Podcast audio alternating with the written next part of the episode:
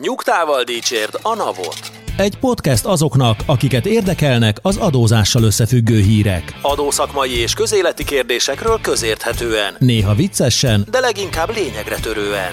Boár György és Radnai Károly, valamint állandó beszélgetőtársuk Horváth Dániel, Két hetente összefoglalja, amit nem akarunk hallani, de mégis mindenkit foglalkoztat. Sziasztok! Ez itt a Nyugtával Dicsőt a Navot podcastunk, ahol két hetente a legfrissebb adózási hírekkel foglalkozunk. Állandó szakértőinkkel Boár Györgyel Sziasztok! és Radnai Károlyjal. Sziasztok! Én Horváth Dániel vagyok. Hát azért ez Megleptél. ekkora fordulat. Próbáltalak Ez megdöbbenteni egy titeket. rendhagyó adás lesz. Nem, nem már, majdnem ezt mondtam, nem már. Na, kezdjük is az első hírrel. Újabb építőipari szegmensre vett ki 90%-os különadót a magyar kormány. Egy múlt heti kormányrendelet szerint a kerámia építőanyagok 2020. januári árához mérten fix szorzókkal meghatározott ár fölött 90%-os bányajáradékot kell fizetni a gyártóknak. A kormány gyakorlatilag egyeztetés nélkül hozta ki ezt a rendeletet, amely a meghozatalától számított ötödik naptól már hatályba is lép. A 2020. januári árhoz mérten kell nézni, ez lesz a referenciár. Aki ilyet esetleg nem tud meghatározni, hát a kedves hatóság még azt is vállalja, hogy ingyenesen referencia árat biztosít neki. De csak kérésre. Kérésre. Az értetlenségem, tehát a, a rengeteg fajta értetlenségem. Igen, ez tehát, a kérdés, hogy hol kezdjük. hogy, igen. Miért 2020? Tehát, hogy 2020-ban én úgy tudom, hogy az még a Covid által sújtott év volt, amikor az építőipar is visszaesett, és nagyon sok minden, meg nem volt infláció. Tehát, hogy, hogy miért sikerült 2020-ra vissza. Ha 2022-re nyúlnak vissza, akkor azt gondolom, hogy a 23-ban elindult kedvezőtlen tendenciák, de hogy Na mindegy, tehát hogy vissza kellett nyúlni 2020-hoz, csak hogy akkor ugye három évnek az inflációját kell nézni, tehát ha minden évben van mondjuk egy, egy 5%-os infláció, akkor az 17-18% már három évre vetítve, tehát itt ezeket a 60, 40, meg hasonló számokat, amik egyébként elsőre tényleg nagyon erős inflációs számoknak tűnnek, de van itt 1,1-es, tehát hogy 10%-os infláció is, hogy ezt három évre kell elosztani, azért ez, ez nem túl sok. A másik az, hogy itt nem homogén termékekről beszélünk, tehát lehet, hogy azt mond- mondjuk, hogy tégla, de hát, hogyha kenyeret akarok venni, akkor is van teljes kiörlésű, meg barna kenyér, meg fél kilós kenyér, meg egy kilós kenyér, meg nem tudom, tehát, hogy, hogy az, hogy, hogy mondok egy, egy olyat, hogy tégla, annak csomó olyan paramétere lehet, amit tehát nem lehet csak úgy besorolni, hogy akkor ez, tehát értem, hogy összeadnak sok terméket, a KSH adatsorait szépen összesítették az Excelbe, kihozták az átlagot, és kijött, hogy 1,61, de hogy, hogy hát ez nem minden termékre mind, ugyanúgy fog vonatkozni. Vannak olcsó termékek, meg vannak drága termékek, és hát ebből csak szörnyű tendenciák fognak elindulni, tehát lesznek olyan termékek, amiket egyszerűen nem fogja megérni gyártani, és most nem tudom, hogy ez most az olcsóbb lesz, vagy a drágább lesz éppen, mert ugye ez ugye le kellene menni itt a mélybe, hogy megnézni, hogy a, az árszerkezet melyik terméknél hogyan változott, meg lesznek bizonyos termékek, amiket kiváltanak másokkal, tehát hogy majd nem téglából fognak építkezni, hanem könnyű szerkezetessel, vagy itonggal, vagy nem tudom, tehát hogy igazából nem értem, hogy ez, és nem mondom, hogy nem értem, mert nem akarok ilyen, ilyen hülye naív lenni, de megint sikerült úgy belenyúlni egy rendszerbe, hogy az garantáltan olyan anomáliákat fog szülni, amiket most még a jogalkotó sem feltételez, pedig valószínűleg azért nem akartak egyeztetni, mert úgy gondolták, hogy, hogy ők szeretnék meglépni az elsőt, hogy, hogy aztán utána a kedvezőtlen piaci reakciók azok ne, ne induljanak el a hatályba léptetés előtt. Ezért nagyon kíváncsi lennék a jogalkotási folyamatra, mögött a rendelet mögött, mert hogy nem tudom, február második felében jön egy gondolat egy olyan problémára, ami szerintem nem tegnap kezdődött, tehát hogy egy régóta fennálló problémáról beszélünk, ugye, legalábbis a mondjuk így a szabályozáshoz kapcsolódó ideológia esetén, feltételezve, hogy az ott a probléma, hogy itt sokan nyerészkednek az árakkal, és szeretné a, az állam valahogy kordában tartani. Tehát ez nem egy február 1-én megjelent probléma. Nem értem ezt, hogy miért február 10 vagy 20 valahanyadikán a semmiből kell egy ilyet, ilyet bedobni, úgyhogy igazából a hatályba léptető rendelkezések, amennyire én megértettem, itt most gyorsan átnézve a rendeletet azért úgy nem bőbeszédűek, magyarul nincsenek. Tehát, hogy ez, ez jövő hónap 15-én fizetendő pont. Igen, és én ezen a ponton csatlakoznék be, hogy engem ez döbbent meg, hogy egy ennyire szabályozatlan, hát jó járadék, mindegy, akkor nem, akkor nevezzük, igen, járadék, maga a bánya járadék már létezett, de ő, ma- ez a fizetési kötelezettség, ez nem. Ez nem. És akkor önbevallóvá tesszük. Tehát, hogy jövő hónap 15-ig nem csak ki kell találnom, hogy az én termékeim kerámia falazó elemnek minősülnek-e, VTS szám minden nélkül, Igen. hanem át kell néznem azt a formanyomtatványt, amit majd lehet, hogy jövő hónap 14-én nyilvánosságra is hoznak, Igen. majd ki kell azt töltenem, be kell vallanom, és ha ez nem jött össze nekem jól, akkor mondjuk például elévülési időn De belül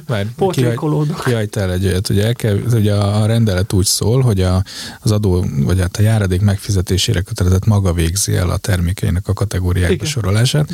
Hogyha ez nem sikerül, akkor kérhet véleményt, vagy hát iránymutatást. Na most jövő hónap 15-ig szerintem nem fognak ezek az iránymutatások megszületni.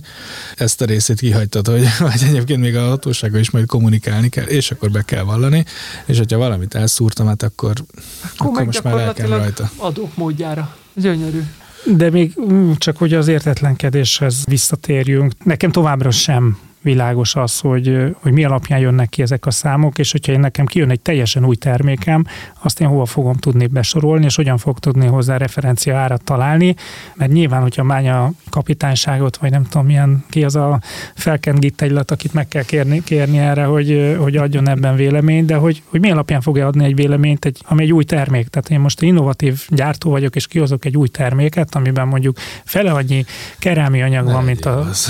vagy ne legyek annyi, igen, akkor ezt nem lehet be, besorolni, tehát hogy nincs bázis, tehát hogy kijövök az új mobiltelefonnal, ami eddig nem létezett, akkor az, ugye erről beszélgettünk itt egyszer az infláció kapcsán, hogy ezeket ugye nem méri az inflációs statisztika sem, mert hogy nem volt olyan termék. Na mindegy, az az egészben a, a szörnyű, ugye ezt már vizionáltuk, hogy azért ez az idei költségvetés valószínűleg teli lesz ilyennel, hogy ilyen dinamikusan fog alakulni, hogy egyszer csak eszünkbe jut, hogy hó, hó nincsen pénzünk, és akkor hát van lehet még a fiókban pár ilyen iparág, akiknek így van egy ilyen előkészített jogszabály, aztán utána valamiket elővesszük, és akkor aktiváljuk. Ami nagyon fura, vagy hát nem fura, mert most már semmilyen fura dolog nincsen, de hogy korábbiaktól eltér, hogy, hogy ebben nincs semmilyen időbeli hatás sincs. Tehát, hogy ez egy rendelet, amit ugye amíg van, van veszélyhelyzet, addig van rendelet, de hogy nincs beleírva, hogy két év, három év, nem tudjuk. Tehát, hogyha itt most öt évig veszélyhelyzetünk lesz, akkor ez még öt évig velünk tud maradni. Nagyon érdekes szerintem ezen elgondolkodni, hogy a, az a rendeleti jogalkotás, itt főleg a, ugye a, a mondjuk az érintettségünk után az adó vonatkozású rendeleti jogalkotás, ez mennyire segíti a tervezhetőséget és a, a, a működését a cégeknek, meg a adózóknak úgy általában. Ezt szerintem ez egy, hát ez egy baromi ijesztő most már. Hát igen, meg hogy csak ilyen ex-has pár termék ki van választva, tehát hogy itt az építőanyagok azért ennél jóval szélesebbek, nem akarok ötleteket adni, tehát, de hogy az építő, a, a, tehát a, az a fajta infláció, amit az építőiparban láttunk, az részben a bérekből is táplálkozott, sőt, nagyobb részt a bérekből táplálkozott, tehát az elszálló árak azért a munkadíjak volt leginkább köszönhető, és a részdrót, meg a nem tudom, tehát hogy, hogy, hogy Az azok majd a nincsenek benne. Igen, tehát hogy Ez egy nekem a mai napig itt cseng a fülembe, én nem tudom már mely hány hónapja beszéltünk róla, de amikor az EU-s helyreállítási pénzekről volt szó, és az a 300 oldalas dokumentum előkerült, hogy mi megígértük az Európai Uniónak, hogy egyszerűsíteni fogjuk az adórendszert, hogy, Majd és hogy az- ez majd úgy fog megvalósulni, hogy az extra profit adók kivezetésre kerülnek. Hát mire kivezetésre kerülnek az akkori extra profit adók, addigra legalább annyi másik lesz. Hát hogy lesz ez így egyszerűbb? Én ezt nem tudom, hogy ez hogy. És akkor még arról nem is Könnyű beszélve, hogy vállalás volt. meg engem egy olyan fizetési kötelezettségről beszélünk, ami egy ilyen, hát javítsatok, vagy egészítsetek, ez, ez, egy ilyen, ez egy ilyen nyíró erő, tehát hogy semmi más nem figyelj, csak az árat.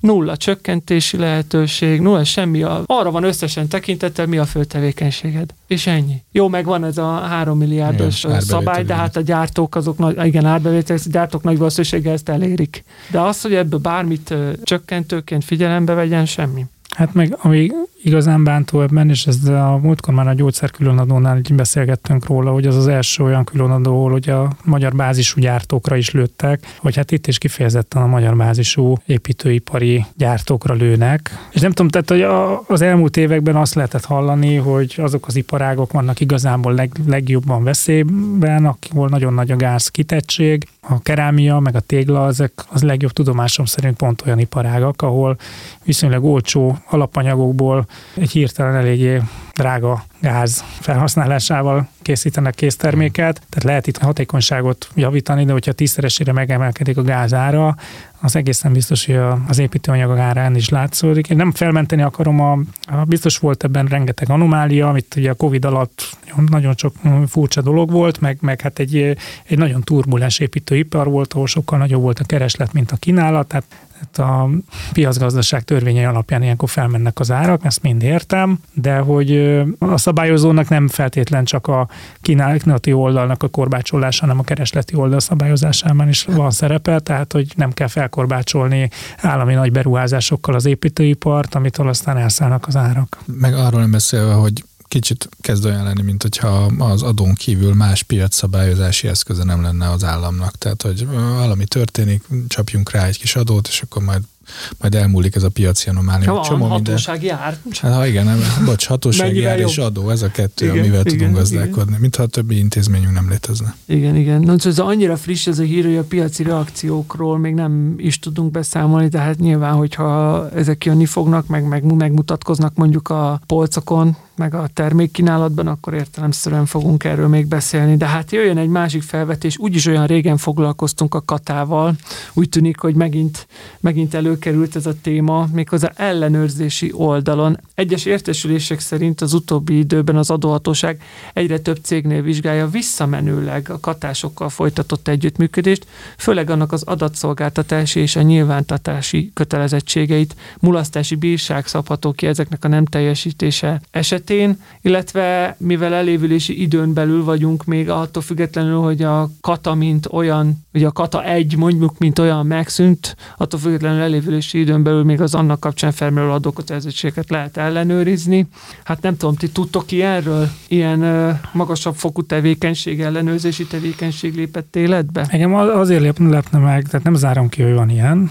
Nyilván a, vannak ellenőrzési irányelvei a, a NAV-nak, és majd idén is meg, meg fogják hirdetni, hogy és majd megint lesz a podcastunkban egy... Ellenőrzési terv? Terv, igen, hogy a, majd lesz a podcastunkban egy kis öt, ennek dedikált öt perc, amikor azt fogunk csámcsogni, hogy, hogy mit szeretne a nap majd vizsgálni, és akkor megint elolvassuk ugyanazokat, amiket 15 éve lett olvasni, de, és akkor biztos benne lesz ebben abban a kata, de hogy, hogy a kata megszüntetésének az egyik oka pontosan az volt, hogy, hogy nem bírták le ellenőrizni, tehát hogy a, belebuktak az ellenőrzésbe, tehát megpróbálkoztak vele, és aztán utána jött először a fűnyíró elv, aztán rájöttek, hogy azt se használ, és akkor utána beszántották az egészet, és az egyik ok pont az volt, hogy mert ellenőrizhetetlen volt. Engem nagyon meglepne, ha most miután meg, megszüntették a dolgot, kezdenék újra megint ellenőrizni, amikor egyszer már bebizonyosodott, hogy nem volt hatékony megoldás.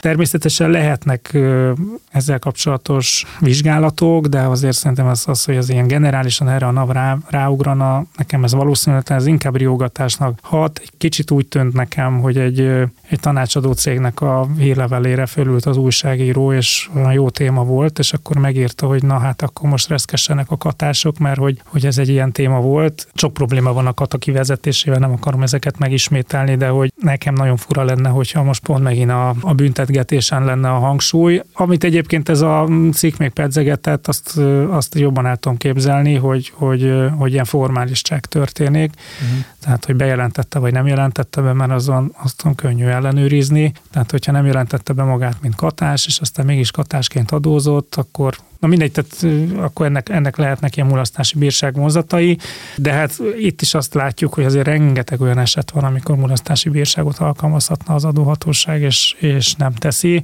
Tehát nagyon ritkák azok, amikor vizsgálatnál feltárja az adóhatóság, hogy, hogy valami administratív hiba történt, akkor elméletileg számlánként 500 ezer forint mulasztási bírságot ki lehetne vetni, de hát én még nem láttam ilyen vizsgálatot, tehát hogy nyilván akkor azért a mulasztási bírságnak is egy, van, egy, van egy határa, hogy mennyit lehet kivetni, mi az, ami a méltányos, ami, ami ezeknek megfelel.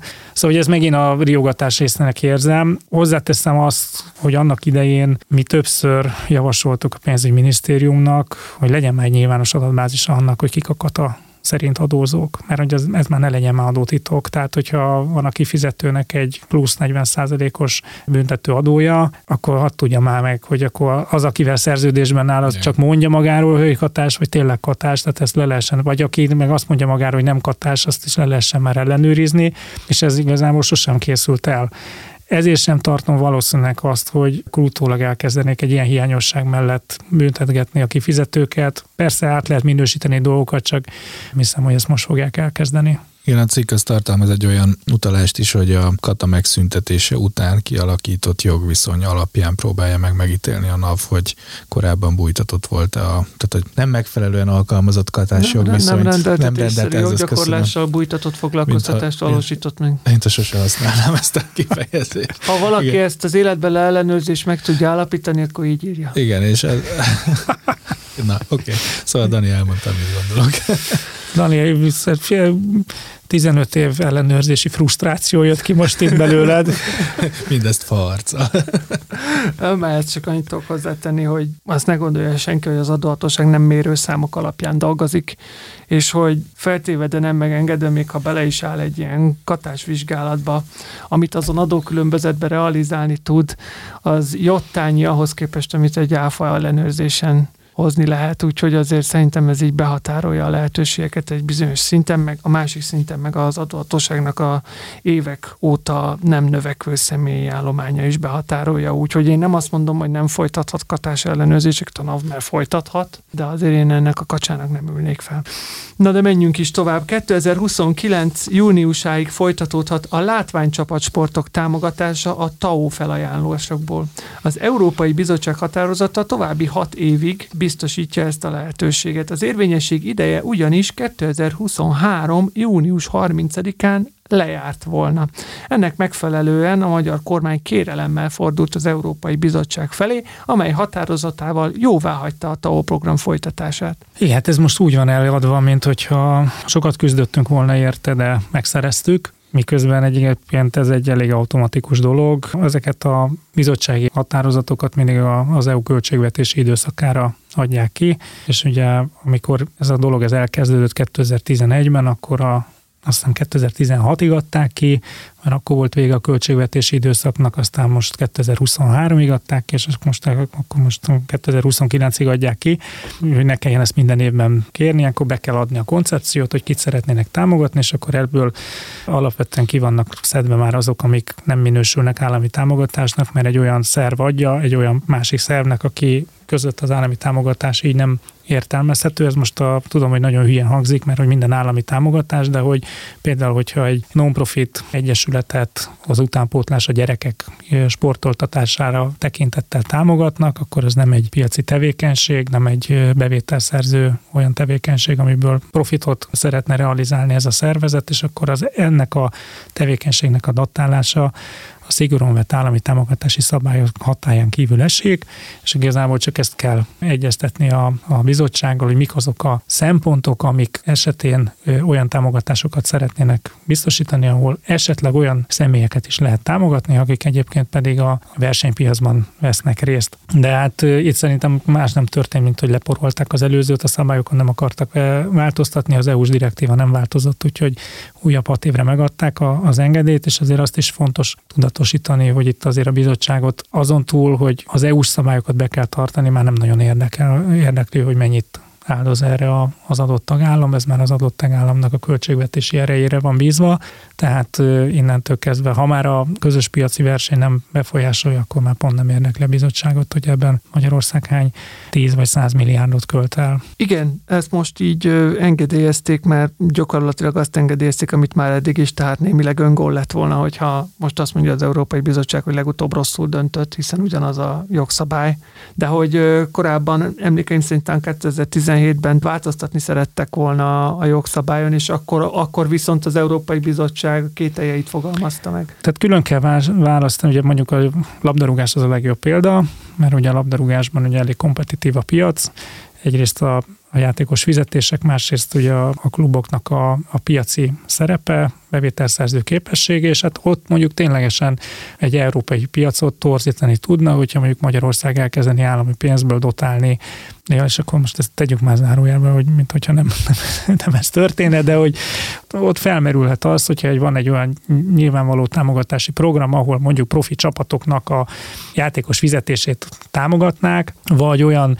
körülményeket biztosítanak, amivel aztán akkor az ott felszabaduló forrásokat más célok célokra tudják felhasználni, akkor felmerülhet, hogy igen, ez torzítja a versenyt, és, és hát itt igazából ilyen stadion építési programok kapcsán merült fel, hogy hát ki fogja ezt fenntartani, ezeket a stadionokat, és hogy milyen forrásból valósítja meg a, a csapat ezt a fejlesztést, ugye, és akkor nagyon sok helyen ilyen alternatív megoldásokat kellett választani, mert az eredeti javaslata a kormánynak az nem felelt meg a, a, a bizottságnak hozzáteszem, hogy szerintem tehát a papír mindent elbír, és célt nem egészen értek ezek a változtatások, mert, mert a stadionok ugyanúgy felépültek, és ugyanúgy piacilag nem nagyon érthető módon, de kicsi a magyar futball jelentősége, hogy ez igazából az Európai Unióban olyan nagy, nagy problémákat okozott volna. Tehát, hogyha mondjuk ezért veljük meg a Manchester United-ot a, a bajnokok ligája döntőjében, akkor lehet, hogy nagyobb lett volna ennek a tétje, de így, hogy futottak még kategóriába vagyunk, így valószínűleg nem nagyon zavart senkit.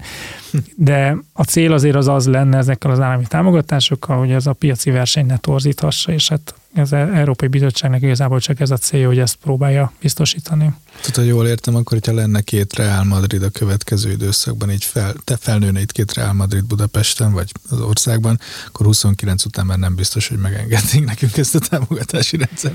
Igen, igen. Mondjuk ezt a veszélyt szerintem vállalnánk.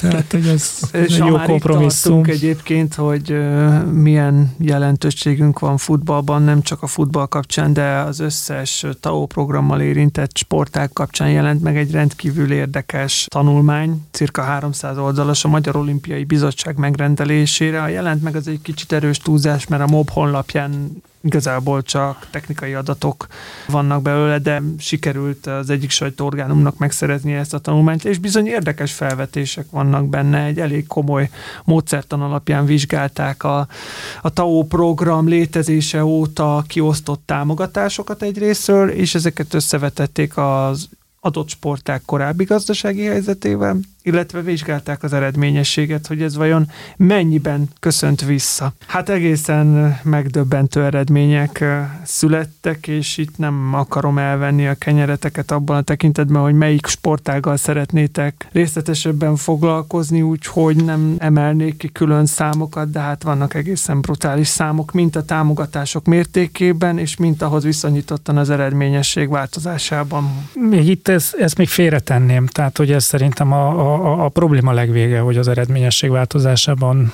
mit látunk. Ugye most már azért történelmi távlat 12 éven működik a TAO. Én visszamennék oda a kezdetekhez, hogy szerintem az, hogy, hogy a sportba több pénz került, az egyáltalán nem egy rossz folyamat volt. Szerintem az, ami előtte volt, évtizedekig az pont ugyanolyan rossz volt, mint ami aztán hogy manapság látunk, hogy, hogy nagyon hatékonytalanul költik el a pénzt. Tehát ez egy, ez egy abszolút kivéreztetett, a, a tönk szélén lévő iparág volt, amiben teljesen megérdemelten, a, főleg a, a, a nemzetközi teljesítménye alapján teljesen megérdemelten került bele a, a plusz finanszírozás. Tehát, hogy szerintem ezt érdemes leszögezni, hogy, hogy nem egy olyasmiről beszélünk, hogy, hogy valami teljesen őrültség indult el. A probléma az ott van, hogy ez hogyan valósított valósították meg, és hogy mennyire volt meg az önvizsgálat az elmúlt 12 évben, mert, mert egy olyan szituációban, amikor valamit elkezdünk, abban mindig benne van a hibázás lehetősége. Elindíthatok egy fejlesztést, ami mellékvágány, és utána ki kell javítanom. Tehát, hogy és valahogy én azt érzem, hogy a kudarctól való rettegés és a, a hibák be nem ismerése az, ami igazából a legnagyobb problémája ennek az egész történetnek, hogy azért nagyon sok anomália látszódott már egy-két év után, amiket simán ki lehetett volna javítani. Voltak dolgok, amiket egyébként kijavítottak, de hogy összességében nem az az eredménytelenség látszana a 12 év múltán, mint amit, amit látunk.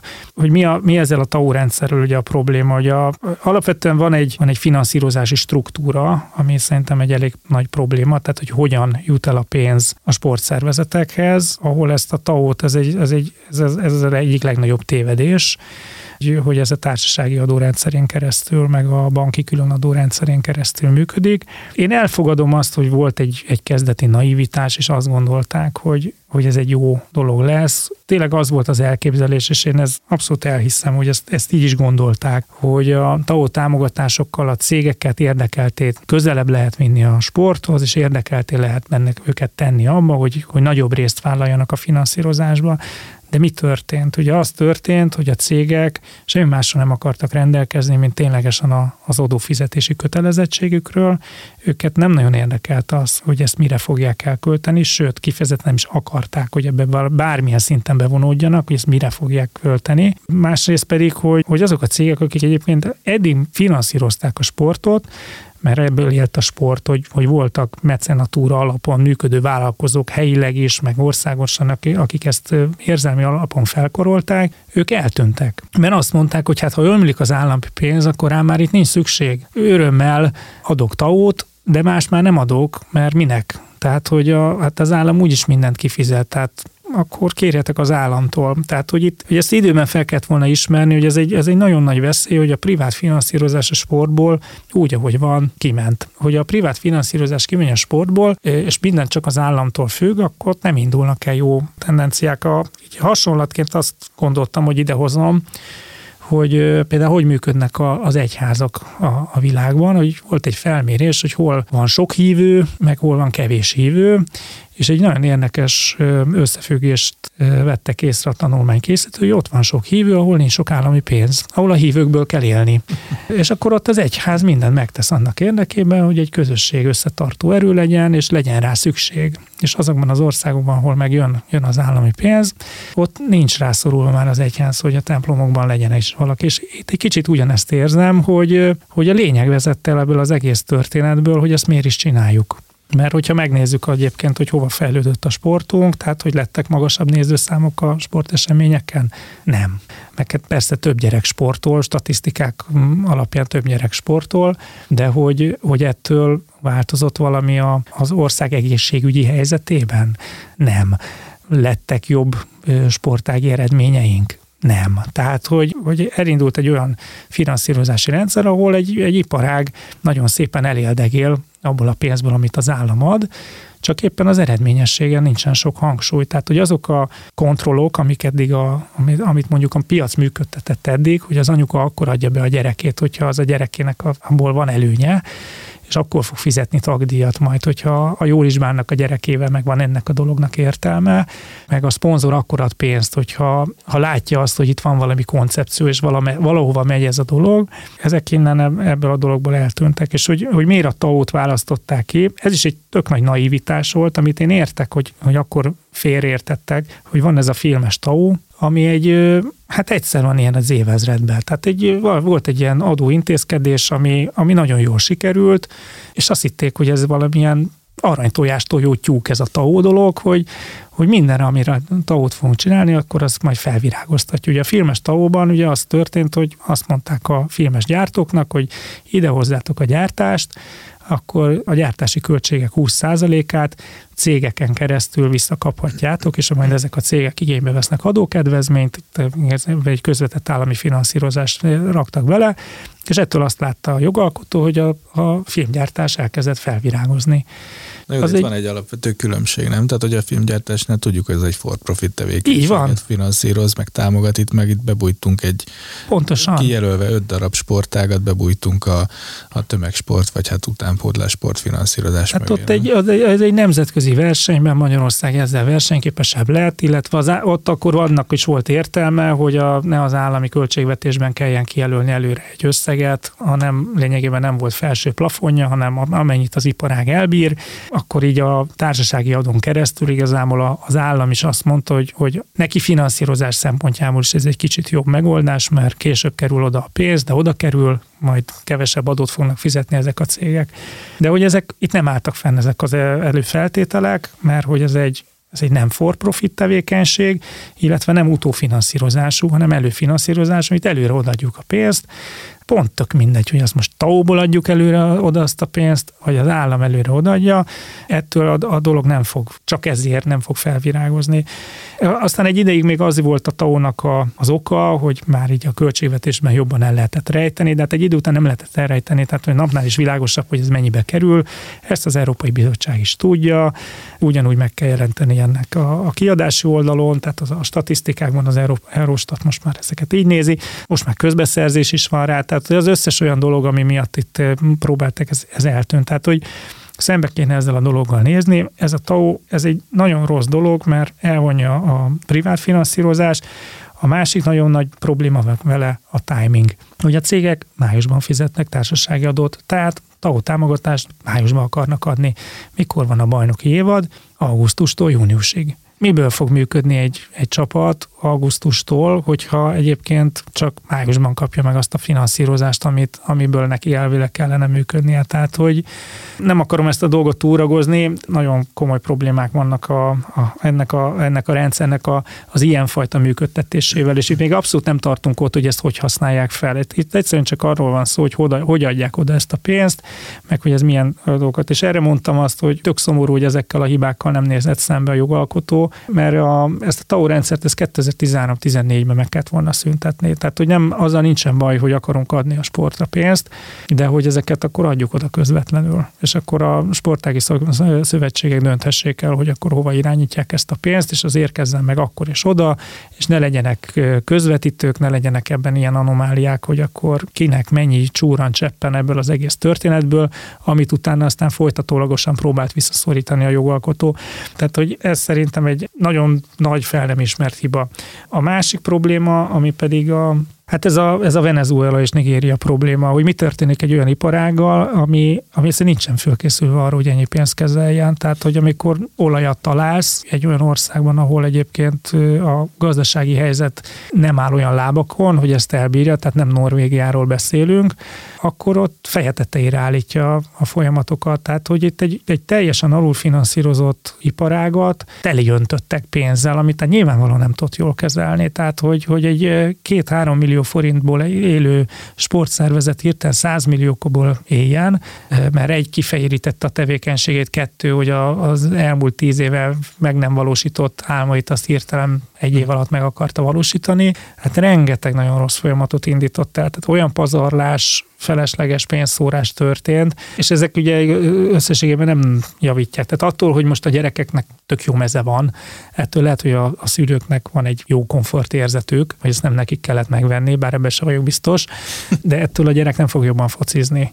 Amire nagyon kevés hangsúlyt fektettek, az az oktatás, a képzés, és nem a gyerekek, hanem az edzők hogy mi a nemzetközi jó példákat eltanulva, hazahozva, mit csinál máshogy a világ. Itt egy ilyen nagyon kényelmes helyzet lett, lett sok pénzünk, és megszűnt az igény, a motiváció arra, hogy fejlődjünk. Mert hogy miért? Hát, hogy jövőre is megkapom ezt a tavot. Tehát, hogy ezek a folyamatok azok, amik, amik sajnos nagyon, nagyon rossz irányba vitték el azt az egyébként szerintem tök jó szándékot, hogy ezt a méltánytalanul alul finanszírozott iparágat, ezt gatyába rázzák, sajnos a ló másik oldalára sikerült átesni. Én onnan közelíteném meg ezt, hogy ez ugye mi, mi itt adózási műsor vagyunk, és értem szerint a TAO kapcsán abszolút érintett ez a téma az adózás adói. Kicsit oda mennék vissza, hogy egy közmegegyezés hiányzik nekem emögül, hogy mi, tehát persze Magyarországon nagyon szeretjük a sportot, a magyar átlagember érdekli az olimpia, sőt az olimpián még azoknak, azok is szurkolnak a magyaroknak, akik egyébként soha az életben nem kapcsolnak a sport tévére tehát legjobb példa volt titkárnő, minden is csókoltatom, hogy az olimpiai érmeseket betéve tudta, de fogalma nem volt róla, hogy kik játszanak, mely magyar csapatok játszanak az NB1-be. Nem érdekelte, de ha olimpia volt, akkor minden nap ott ült előtte. Ilyen nemzet vagyunk, ez így van. De azt senki nem mondta, hogy az azt kell, hogy jelentse, hogy 12 éven át töménytelen mennyiségű pénzt költünk a, a sportra, és szerintem ez a közmegegyezés még akkor sem feltétlenül lenne meg, hogyha most ez a 300 oldalas tanulmány arról szólna, hogy háromszor annyi olimpiai aranyérmet nyertünk, mint eddig. Igen, de szerintem ez is egy más probléma, amit, amit te pedzegetsz, mert az az, hogy legyen az a döntés, hogy akkor az, az a cél, hogy, hogy szeretnék 30 olimpia aranyat 2030-ra. És akkor lehet ezzel vitatkozni, hogy ez most mennyire szolgálja az ország érdekét, vagy nem. Hát akkor a gyógyszergyártókat kellene támogatni. De hogy, hogy akkor ez volt a döntés. Tehát itt is született egy olyan döntés, hogy oké, akkor a, szeretnénk azt, hogy Magyarország nemzetközi eredményességét javítsuk, és akkor persze, az egy teljesen jó elképzelés, hogy ezt alulról építkezz az utánpótlás nevelésnek a fejlesztésével kell elérni, mert akkor lesznek tehetséges fiatalok, és akkor idővel ez a dolog beérik. De nem ért be, tehát hogy itt pont az a probléma, hogy, hogy nem lettek nyilván valami kimutatható, tehát hogy az Isten pénzét rá, ráöltük, tehát lett belőle pár olyan gyerek, aki egyébként nem sportolt volna, mert nem lett volna anyagilag, nem tehette volna meg, de nem nagyságrendi a különbség. Kedvenc sportom a jégkorong, tehát hogy jégkorongban azt hiszem 18-ok voltunk a világranglistán 2009-ben, a, a nagyon durván alul finanszírozott három jégpályánkkal, és talán összesen volt 200 profi játékos ebben az országban, és akkor úgy volt 18 Most meg egy nagyon sok sportegyesület van, nagyon, nagyon, egy nagyon jó kis Erste Liga van, de hát 19-ek vagyunk a világranglistán, és úgy vagyunk ott az átcsoportban, hogy most az oroszokat meg a fehér oroszokat kipattintották, és akkor most kettővel följebb léptünk és becsúsztunk, hogy nincs a, a sportág előrébb. És most a, lehet mondani a, a labdarúgást is, hát nézzük meg a labdarúgásban a, a magyar válogatott Willi Orbánból, meg Harry Styles, vagy nem, nem Harry Styles, egy énekes, bocsánat, Callum Styles. Tehát honosítunk olyan játék, vagy, vagy Szoboszlai Dominik, aki meg a Salzburgnak a, a fiatalja. Tehát, hogy sajnos nem a magyar TAO termelte őket ki tömegében, vagy a kézilabda, ahol, ahol olyan anomáliák indultak el, hogy a kirakat csapatainkban nincs is magyar, tehát a Ferencvárosban is, hát most hány, tehát hogy nem, nem TAO fiatalokból töltötték fel azt a csapatot, ami a Európa Ligás tehát hogy azokban a, a látványos eredményekben, amit a magyar sport fel tud mutatni az elmúlt tíz évben, ott nem a TAO-nak köszönhető, hanem másoknak köszönhető. Meg kell nézni, és egy nagyon jó menedzsmentjük van ezeknek a, a csapatoknak, csak nem annak köszönhetik a, a felemelkedésüket, hogy, hogy itt a TAO-ból tudtak nagyot meríteni. Sajnos ott egy történelmi lehetőség lett itt, itt elszalasztva az elmúlt tíz évben. Lehet, hogy naív vagyok, vagy nem ismerem jól a rendszert, a, amikor arról beszélünk, hogy a sportba öntött TAO támogatás az valami, akkor igazából egy, egy hatos csoportról beszélünk, ugye, tehát hat sportágról, aki kapja ezt a dedikált pénzt. És akkor emellett még költünk, tehát van állami finanszírozás egyéb sportágokban is, és az utóbbiban, tehát ebben a második kategóriában is van ekkora mondjuk pénzbőség van. korábbiakhoz van. Van, tehát vannak a hogy egy kicsit akkor részletesebben vannak a látványcsapatsportágak, ezek azok, amiket uh-huh. említettél, az a 2-4-6 darab, legutoljára talán röplabda csatlakozott, de először a labdarúgás volt, és akkor uh-huh. utána egészült ki. Aztán szofisztikálódott ez a rendszer, lettek kiemelt sportágak, uh-huh. és lettek felzárkózatási programban résztvevő sportágak. Uh-huh. És ebben mind a három kategóriába bődületes pénz ment, legtöbb egyébként nyilván a látvány csapat sportágak kapcsán, de ebben mind a háromba bődületes pénzek mentek bele, és ez így azért összességében már olyan sportágakat is tartalmaz, és most tényleg senki ne vegye okon, legyen szíves, de curling, gördeszka, gyeplabda, hódeszka. De ezekkel nincsen nekem semmi bajom. Tehát az, hogy, hogy olyan, tehát most mert akkor másik oldalra meg lehet, lehet mondani, hogy mert az öttussal berzeg annak, megvannak a történelmi hagyományai, de ezren öttusáznak az egész világon összesen. Tehát és, Szerintem pont ez az érdekes, hogy mit, mit akarunk a, a sport állami támogatásával elérni. Azt akarjuk, hogy minél többen mozogjanak, és egyébként most így az én véleményem a tojok arra, hogy hány olimpiai érem lesz a végén, mert hogy a nemzeti büszkeségemnek jót tesz, de attól én meg ugyanúgy az utolsó chipset megeszem a vízilabda meccs végén, és megnyitom a sört, és nem mozogtam többet. Tehát, hogy ennek így állami szinten elköltött pénznek nincsen értelme, ha én nem mozgok, vagy hát így mi nem mozgunk sokan. Tehát, hogy ha az a feltétele annak, hogy tömegsport legyen, tehát, hogy sokan mozogjanak és, és, és éljenek a sportolási lehetőség, akkor igenis kell curling pálya, meg, meg tekepálya, meg mit tudom én. Más kérdés, hogy az irány, gondolom az nem az, hogy, a, hogy én hozzáférjek a tekepályához, hanem az, hogy a valamilyen nemzetközi eredményt elérő profi sportolót neveljünk, ami szerintem meg majd kinevelődik. Hát Tehát, hogy... igen, ahhoz, hogy a, a tömegeknek meg legyen a motivációja, ahhoz kellenek az egerszegi Krisztinák. Tehát, hogy ahhoz, hogy tehát például az úszás az nem egy ilyen nagyon szuper foglalatoskodás, egy nézed a csempét hat órán keresztül, tehát ahhoz kell olyan motiváció, olyan ikonokat elé tenni, akik ezt az utat végigjárták, és, és hát nemzeti hősként tekintünk rájuk, és tehát én azt gondolom, hogy, hogy muszáj az elitet támogatni azért, hogy meglegyen a motivációja az utánpótlás egymásnak, de nem lehet mindenkiből Egerszegi Krisztina, sőt nem is szabad ezt gondolnunk, hogy mindenki, hogy azért úszanak mindenki.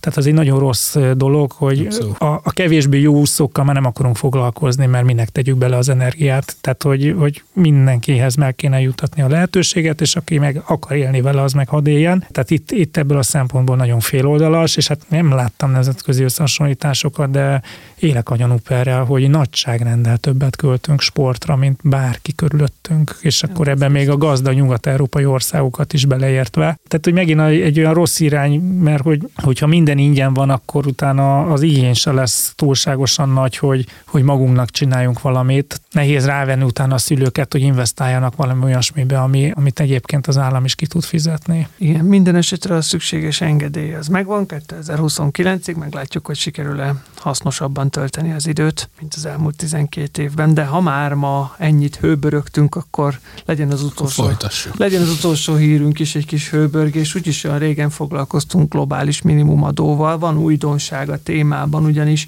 2023. február másodikán egy administratív guidance, úgynevezett technikai iránymutatást tett közé az OECD, és ebben foglalkozik például az Amerikai Egyesült Államokban használt guilty adóval és annak a globális minimumadóval való kapcsolatával. Ugye erről a guilty-ről már többször is beszéltünk, itt a podcastban, amikor a globális minimumadót tárgyaltuk, ez egy ahhoz egyébként elég hasonló, csak az Amerikai Egyesült Államokban létező adó nem. Általában Gyuri szokta összefoglalni, hogy, hogy mi a, mi a lényege. Nagyon röviden ugye arról van szó, hogy az amerikai központú vállalatcsoportoknak globális tevékenységeik után bizonyos mutatók alapján Amerikában egy kiegészítő adót kell fizetni, hogyha nem érnek el egy effektív adókulcs szintet globális szinten, tehát nem adott országokban, hanem úgy összességében a a csoport globális szinten. Most ez egy globális minimumadóhoz hasonló olyan értelemben, hogy a teljes csoport tevékenységet hát adóztató adó nem, amit pótlólag kell Amerikában megfizetni. Azért logikájában erősen eltér, ugye a, talán a felkészítő anyagunk is ezt emeli ki leginkább, hogy a joghatóság, tehát az országonkénti különbségtétel az a globális minimumadóban ez egy fontos, tehát a joghatóság alapú megközelítés követ a guilty pedig nem. Tehát, hogy konszolidál, most így nem biztos, hogy legprecízebben fogalmazza, de konszolidálja az eredményeket, meg az adóterheket, és úgy számol csoportszinten egy adóterhelést és egy kiegészítő adót. Na és akkor fölmerül a kérdés, ha már arról beszélünk, hogy az alma meg a körte, hogy hogy lehet az almát meg a körtét egy platformra tenni, és akkor rögtön meg is fogalmazódnak a kételjeink ezzel kapcsolatban, amiket szerintem érdemes szóvá tenni, ugyanis az OECD beszámíthatónak tartja ezt a giltit a globális minimumadóba, legalábbis az átmeneti időszakban mindenképpen, méghozzá oly módon, hogy a legalacsonyabb effektív adóterhelésű joghatóságokra telepíti lefedett adóként ezt a giltit, ami azt jelenti a gyakorlatban, hogy ha mondjuk például egy nemzetközi cégcsoportban, ami érintett a globális minimumadóval, a magyar leányvállalatra esik a legalacsonyabb effektív adóterhelés, ergo Magyarországon vagy a magyar joghatóságon belül merülne fel a legnagyobb globális minimumadó kiegészítő adó formájában. Ellenben Giltivel is érintett a csoport, mert amerikai a leányvállalata, akkor ebből a Giltiből a legnagyobb rész pont itt Magyarországon fogja kiütni a kiegészítő adót. Miért érdekes ez? A lényeg az, hogy amit Amerika beszélt a Guilty formájában, azt Magyarországon beszedett adónak kell tekinteni ebben a példában, ha jól mondom, és a magyar top-up fogja ezt csökkenteni. Igazából a magyar mondjuk adóztatási jogot vagy adóztatási lehetőségeket szűkíti a giltinek az amerikai alkalmazása. Nem teljesen az a koncepció szerintem, amit eredetileg elképzeltünk ezzel kapcsolatban, és akkor most jön szerintem a hőbörgés része, hogy akkor hogy a francban lehet az, hogy valaki nem vesz részt a globban, van egy saját adóneme, de mégis, mégis az én adóztatási jogomat korlátozzuk az ő döntése miatt. Szóval, hogy ez a nem vesz részt, ezt egy kicsit történet, történeti távlatba próbáljuk helyezni. Ugye ez a második pillér, ez hát erőteljesen amerikai indítatású kezdeményezés, bár az OECD karolta fel, de azért mondhatjuk, hogy egy amerikai indítatású kezdeményezés, amihez képest azóta, mióta ennek a fejlesztése zajlik, elég ambivalens módon áll hozzá az Egyesült Államok. Egyszer nagyon támogatja, egyszer kevésbé. Fordítva, először nagyon nem támogatja, sokáig nem vesz róla tudomást, majd aztán jön egy kormányzat, aki elkezdi hangosan támogatni, de aztán nincsen meg a szenátusi többsége, ezért nem, tud, nem tudja átveregedni. Viszont ezért... átver egy másikat, ami ugye egy másik hasonló adó, nem? Csak nagyobb ö, vállalatcsoportokra van kivetve. Igen, ez a tavalyi, amikor be is számoltunk róla, hogy bejött egy ugyanilyen 15%-os adó, ami viszont nem a globális minimumadóval kapcsolatban lévő guilty, hanem egy teljesen másik. Igen. Tehát, hogy a saját csapdájukba szalad bele az amerikai kormányzat, mert nem volt meg a szenátusban a, a felhatalmazás, hogy megváltoztassa azt a jogszabályt, ami ahhoz kellett, hogy a Globhoz csatlakozzon, miközben egyébként pedig minden követ megmozgatott nemzetközi szinten, tehát mindenki azt hitte, hogy hát itt aztán az amerikaiak fogják leginkább megvalósítani azt, amit mindenki represszionálnak, és hát ezt az a furcsa dolog történt, hogy mindenki elfogadta, jó, akkor legyen ez, majd az amerikaiak nem tudták megvalósítani lényegében a Trump kormányzat idejéből ezt a giltit megörökölték, és most ezt próbálják ráerőltetni, hogy akkor, hát akkor, akkor fogadjuk már el ezt legyen úgy, ez mint a glob. legyen ez a glob, vegyük már úgy, hogy akkor nálunk is van. Igen, egyébként ez egyébként, ha most így végig gondolva a, történetet, meg a kontextust, tehát hogy pont az a része, tehát látszik, hogy a- az adminisztráció, tehát a kormányzati szándékot megvan ennek, a, ennek az implementására, vagy legalábbis úgy tűnik, hogy megvan, de a jogalkotói szándék az hiányzik, ezért a, hát mondjuk így a softabb csatornákon keresztül érvényesítik a, az elképzelésüket a global kapcsolatban, mert hát könnyebb meggyőzni az OECD-t valami, valamilyen iránymutatás megformálásáról, mint a szenátust, meg a képviselőházat valamilyen adóemelésnek megszavazásáról. Csak hogy, hogy a hallgatók is értsék, tehát ugye az volt az a probléma, amivel most az Egyesült Államok szembesült, hogy lényegében duplán adóztatta volna a saját vállalatait nemzetközi szinten, amitől azok a nemzetközi versenyképességüket meg elvesztették volna, vagy hát rontotta volna a nemzetközi versenyképességüket, maradjunk ennyibe, mert hogy, hogy ők ugye megadóztatják globálisan egy minimumadóval a cégeket, de nem azok a szabályok szerint, ahogy a, a globális minimumadó működik a többi országban, tehát a többi ország meg úgy veszi, hogy, hogy az Egyesült Államok pedig hát valamit adóztat, de az nem az, ezért ők is kivetik rá ezt a 15%-os minimumot, és akkor lényegében a duplán lettek volna ezek a vállalatcsoportok megadóztatva. Ez, ebből próbálja most az Egyesült Államok valahogy visszaverekedni magát, mert rájöttek, hogy ez, ez nekik nemzetközileg egyáltalán nem lenne jó. De hát ugye akkor felvetődik a kérdés, hogy hogy akkor ez milyen egyezmény, tehát hogy hangosan üdvözölték, hogy 139 ország csatlakozott hozzá, de nem ehhez.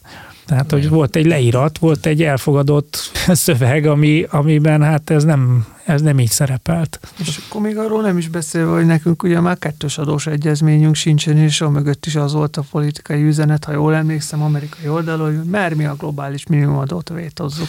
És még van egy olyan olvasata is, hogy oké, ez most az OECD ö, iránymutatás, jól mondom, iránymutatás megjelent, Igen. de hogy most akkor majd az EU-s szabályokkal mit csinálunk? Tehát most lekövetjük ezt, vagy... Hát igen, meg hogy van egy timing, tehát egy időbeli probléma, hogy, hogy az, hogy az Egyesült Államok mennyi giltit vet ki, az egy nagyjából egy évvel később derül ki, mint a helyben megadóztatják a vállalatcsoportokat, hogyan osztod vissza azt a giltit lokális szintre, amikor az az adó már be lett szedve. Egyébként azt, hogy ez nem feltétlenül működőképes, vagy nem lesz, az, az is jelzi, hogy még be se vezették, de már most arról beszélnek, hogy csak egy átmeneti időszakra fogják ezt a rendszert, ezt a beszámítási rendszert bevezetni, és majd felülvizsgálják, hogy mennyire működőképes, szóval az a bizonytalanság bizonytalansága. De egyébként nem vagyunk ferek, mert hogy egy csomó más ország is kapott átmeneti szabályokat az érdekérvényesítésének az eredményeként, tehát az amerikaiakat is megilleti ez a lehetőség, nem igaz? Körülbelül. Igen, egy nagyon furcsa, furcsa megoldást választott az OECD, feltételezem, hogy volt némi nyomásgyakorlás amerikai részről, hogy ez a szövegezés ez így alakuljon ki. Hát ez egy hatalmas káosz. Meg hát az egész globális minimumadónak a, a helyi jogszabályban történő lekövetése és riportálása, ez már eddig is teljesen átláthatatlan volt, de hogy ezzel a GLT-vel aztán sikerült még egy olyan csavart kapnia, hogy, hogy hát nagyon kíváncsi leszek, hogy 2025-ben lesz a globális minimumadó, amikor Igen. ezt először kéne fizetni. Igen, és visszatérve oda, hogy ha a német áfarést nullára csökkentenénk, akkor be is jönne az a pénz. Igen, tehát hogy arról beszéltünk a egy vagy két adással korábban, hogy 200 milliárd dollárnyi bevételre számít a, nem is tudom ki, az OECD Igen. A, ebből a globális minimumadóból. Hogyha most a giltit kivonjuk ebből, Igen, és akkor, akkor most ez most ez kevesebb, és akkor, és akkor igazából valójában ott tartunk, hogy más adónemekből simán be lehetne szedni ezt a pénzt. Amire mondtuk egyébként, hogy ugye van valami, hogy 10%-kal fog növelkedni a társasági adó jellegű Igen. befizetések összege, és a 10%-et az meg egy globális infláció, tehát hogy ez se feltétlenül a globális minimumadónak kell betudni. Jó, hát akkor a hőbörgésből már mára ennyi jutott, nyilván. Van még valakinek kérdése? Valaki Megírhatja a komment szekcióba. de mára ezeket a híreket hoztuk nektek, kedves hallgatók. Nyilván, hogyha további fejlemények vannak, akár a globális minimumadó, akár a TAO program terén, akkor azokról természetesen be fogunk számolni. Ellenben a mai napra köszönjük a figyelmeteket, reméljük, hogy jól szórakoztatok, találkozzunk legközelebb is. Sziasztok! Sziasztok! Sziasztok! A Nyugtával Dícsért a Napot podcast adását hallottad. Az elhangzott kijelentések és vélemények a műsorvezetők és vendégeik magánvéleményét tükrözik. A műsornak nem célja az adótanácsadás, és nem is minősül annak.